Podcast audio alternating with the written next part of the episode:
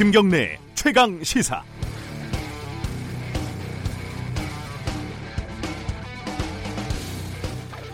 저는 원래 생일, 기념일, 명절 이런 거를 어, 무슨 무슨 날이라고 하죠. 이런 걸 좋아하지 않습니다.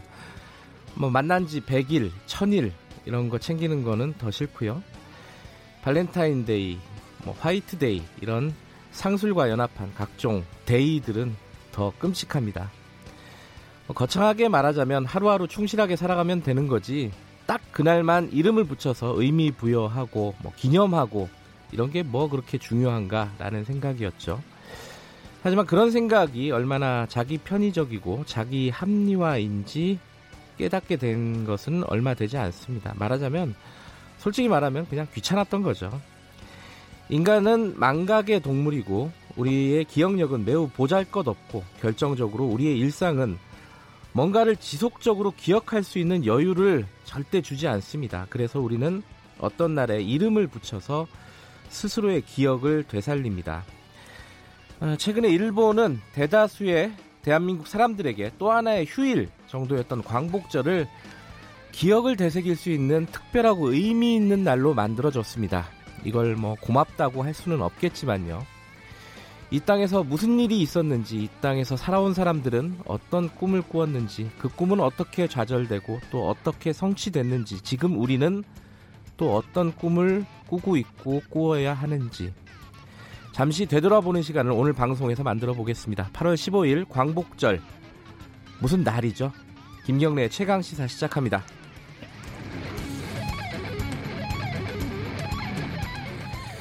예, 어, 김경래 최강 시사는 유튜브 라이브로 함께 하실 수 있습니다. 어, 휴일이라 집에 계시면 유튜브 라이브로 보셔도 좋겠네요.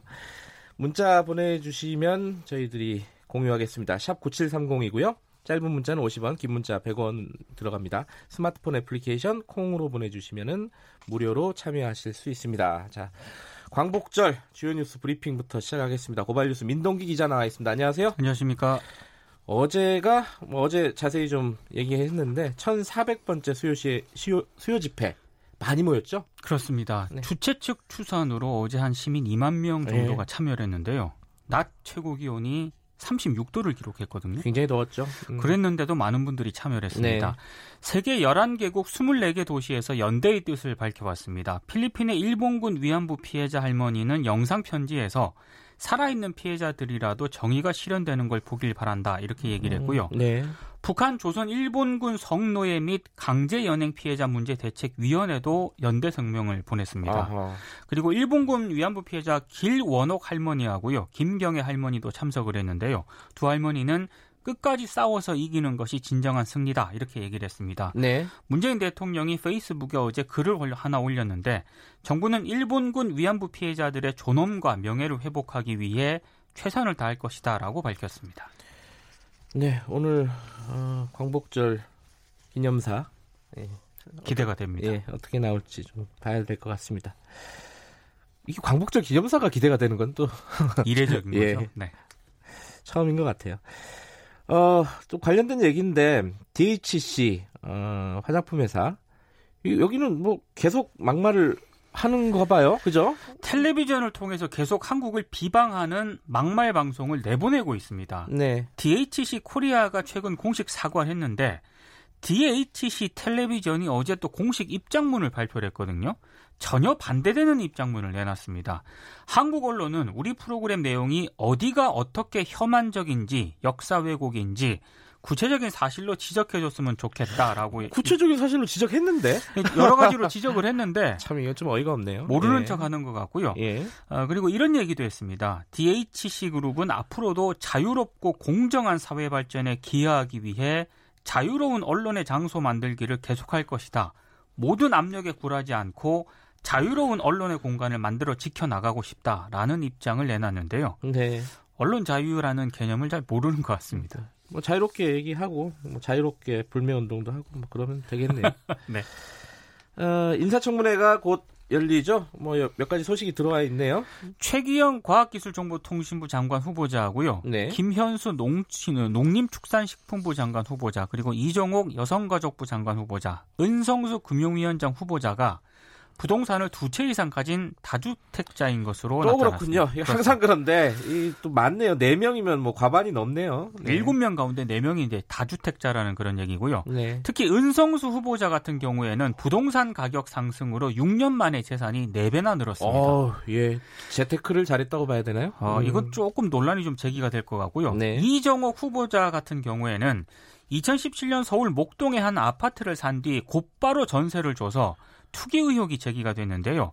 이른바 그 2017년은 전세를 끼고 집을 산 뒤에 시세 상승에 따른 차익을 얻는 갭 투자가 극성을 부리던 그런 시기였습니다. 네. 조국 후보자 같은 경우에는 청와대 민정수석 재직 시절 배우자 소유의 아파트 한 채를 친동생의 전 부인에게 판 것으로 아, 나타났는데요. 좀 복잡하네요. 이거는 약간 복잡합니다. 예. 그래서 그래서 야당에서는 다주택자라는 점에 부담을 부담을 느껴서 서둘러 판 것 아니냐라는 의혹을 음. 제기를 하고 있습니다.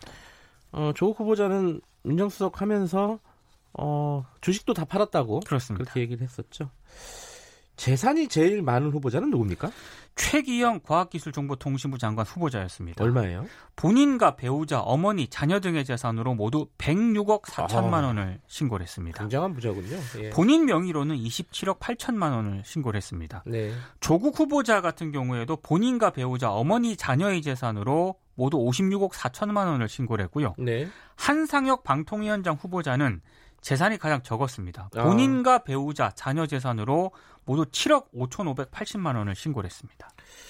조국 후보자 같은 경우는 사실 이제 재산보다는 어, 야당에서 지금 산호맹 관련된 전력을 문제 삼고 있지 않습니까? 여기에 대해서 좀 입장을 내놨죠? 예, 야당이 맹공을 폈는데요. 네. 어제 이런 입장을 내놨습니다. 그 산호맹 활동과 관련해서 네. 부끄럽지도 숨기지도 않았다라고 얘기를 했습니다. 네. 20대 청년 조국은 부족했지만 뜨거운 심장이 있었기 때문에 국민의 아픔과 같이 하고자 했다라고 입장을 내놨고요. 네. 아무래도 보수 야당의 색깔론 공세에 정면 돌파를 선택을 한 것으로 보입니다. 네.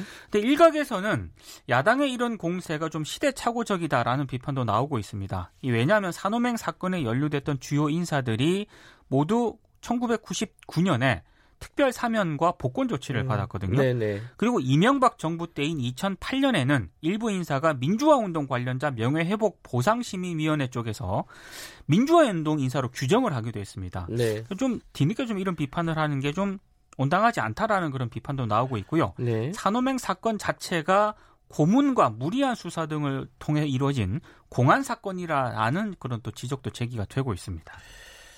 이 부분은 어, 자유한국당이 어디까지 끌고 갈지 좀 궁금하긴 합니다. 그렇습니다. 이, 예, 인사청문회가 어, 기다려져요. 어떻게 얘기가 서로 오갈지. 네. 예. 어, 뭐 관- 한기환 어, 자유한국당 대표죠. 지금 어제 대국민 담화를 했어요.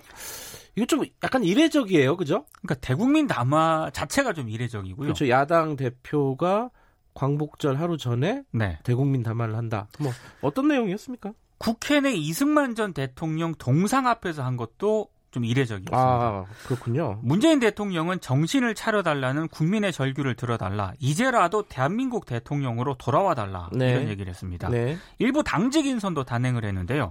당 수석 대변인은 민경욱 의원에서 김명현 의원으로 교체를 했고요. 네. 대변인의 김성원 의원을 새로 임명을 했습니다. 민경욱 의원 같은 경우에는 최근 거친 발언으로 여러 차례 설화를 빚기도 했는데요. 네. 장외투정 행보도 재개할 것으로 보입니다. 오는 24일 광화문 광장에서 문재인 정부를 비판하는 그런 대규모 집회를 계획을 하고 있습니다. 음흠. 최근 각종 여론조사상 지지율이 추락을 하고 있거든요. 네. 리더십 위기라는 지적이 나오니까 반전을 시도하려는 것으로 풀이가 되고 있습니다. 어, 민경욱 대변인 같은 이제 전 대변인이네요. 네. 어, 경질이라고 해석하는 쪽 이 좀 있는 것 같아요. 네. 본인은 아니라고 하는데요. 예. 그렇게 해석하는 분들이 있는 것 같습니다. 어제 김기춘 전 비서실장 박근혜 정부 시절에 네. 어, 또 재판이 있었습니다. 그 세월호 참사 당일 박근혜 전 대통령에게 실시간으로 상황을 보고했다. 이렇게 허위 답변한 혐의로 재판에 넘겨졌었거든요. 네. 김기춘 전 실장에게 1심에서 유죄판 유죄가 이제 선고가 됐습니다. 네. 아, 청와대 책임을 회피하려고 김기춘 전 실장이 거짓말을 했다고 법원이 판단을 했는데요. 네. 근데 형량이 징역 1년, 집행유예 2년입니다. 네. 아, 법원은 책임 회피에 가담한 김장수, 김관진 전 청와대 국가안보실장에 대해서는 무죄를 선고를 했습니다. 네. 그리고 박근혜 전 대통령 탄핵 심판 사건의 증인으로 나가서 위증한 혐의로 또 기소가 된 윤전추 전 행정관에 대해서는 징역 8월에 집행유예 2년을 선고를 했는데요. 세월호 유가족들은 이번 1심 선고가 솜방망이 처벌이라면서 강하게 반발을 하고 있습니다. 아, 세월호도 아직 밝혀야 될 게 많죠. 그렇습니다. 예. 그 상반기에 주요 기업들, 대기업들이죠. 어, 오너하고 임직원 중에 급여를 가장 많이 받는 사람이 누굴까? 항상 예전엔 이건희 전 회장이었는데, 아, 지금도 회장이죠. 요번엔 누구였습니까? 고 조양호 한진그룹 회장이었습니다. 어. 대한항공과 한진칼 등 다섯 개 계열사에서 702억을 받았거든요. 이 가운데 647억 4,500만 원이 퇴직금이었습니다. 700억이요? 야. 700억이 좀 넘습니다. 네. 그리고 지난 3월 퇴임한 구본준 전 LG그룹 부회장은 퇴직금 98억 4,200만 원을 포함해서 모두 121억을 받았고요. 예. 퇴직금하고 스톡옵션 등을 제외한 상반기 순수 연봉 순위는 오너 중에서는 신동빈 롯데그룹 회장이 79억 3,600만 원으로 1위였습니다. 네. 그리고 이재용 삼성전자 부회장 같은 경우에는 국정농단 사건으로 음. 구속된 이후에 어, 급여를 안 받았거든요. 그래요? 계속 급여를 음. 안 받고 있다고 합니다. 그렇군요. 근데 뭐 돈이 많으니까요. 최고임금제 뭐 이 단어가 좀 떠오르기도 그렇습니다. 하네요. 예. 에, 오늘 여기까지 듣겠습니다. 고맙습니다. 고맙습니다. 고발뉴스 민동기 기자였고요. 김경래 최강 시사 듣고 계신 지금 시각은 7시 36분입니다.